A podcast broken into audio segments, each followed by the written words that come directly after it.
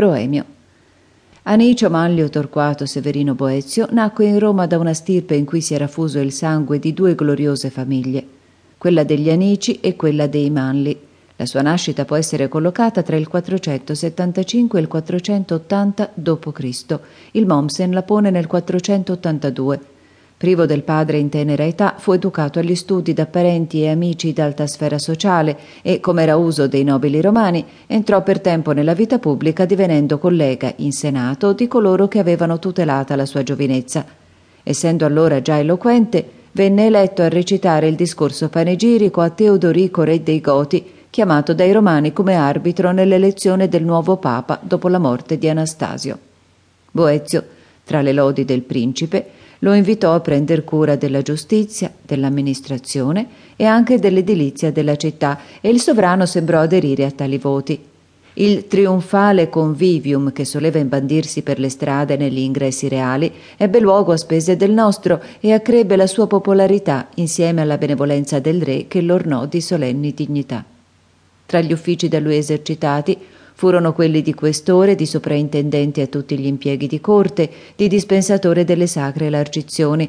Nel 510 divenne console e dovette allora abbandonare le cariche tenute con singolare integrità e inchinevolezza verso gli oppressi, incontrando varie inimicizie da parte dei malversatori. Gli fu dopo inoltre troncare la giornaliera consuetudine che aveva col re. Questi andava assumendo contegno di dominatore il Senato romano, quantunque decaduto dall'antica fierezza, sentiva stimoli di resistenza e si ordirono congiure contro Teodorico, straniero e barbaro. Boezio aveva toccato l'apice degli onori nella nomina a consoli dei due giovani figli, natigli da Rusticiana, figliuola del senatore Simmaco. Egli fu coinvolto da infami delatori in un'accusa di trame contro il Goto. La difesa sostenuta dal nostro in favore d'Albino, altro senatore imputato di ribellione, aumentò i sospetti del re che voleva lo sterminio del Senato e Boezio fu condannato da iniquo giudizio. Il titolo della sentenza fu prettamente politico, Crimen Maiestatis, ma il Semeria, solerte indagatore del fatto, afferma che in Teodorico Ariano non doveva tacere del tutto l'odio contro l'anicio cattolico. A questi fu dunque inflitta la pena dell'esilio e del carcere da espiarsi nella torre del battistero di Pavia. In quella prigione egli compose questo libro della consolazione della filosofia, immortale, se la vita d'un libro si prolunga in ragione del bene che esso porta all'umanità.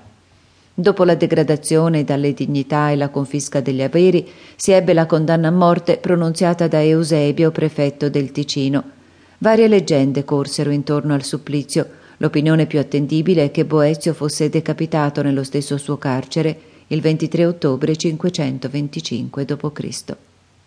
Il programma dell'attività letteraria propostosi da Boezio si legge nel libro secondo delle Matematiche e fu di accogliere tutto l'insegnamento dei greci per dispensarlo a via di versioni e di commenti al mondo latino.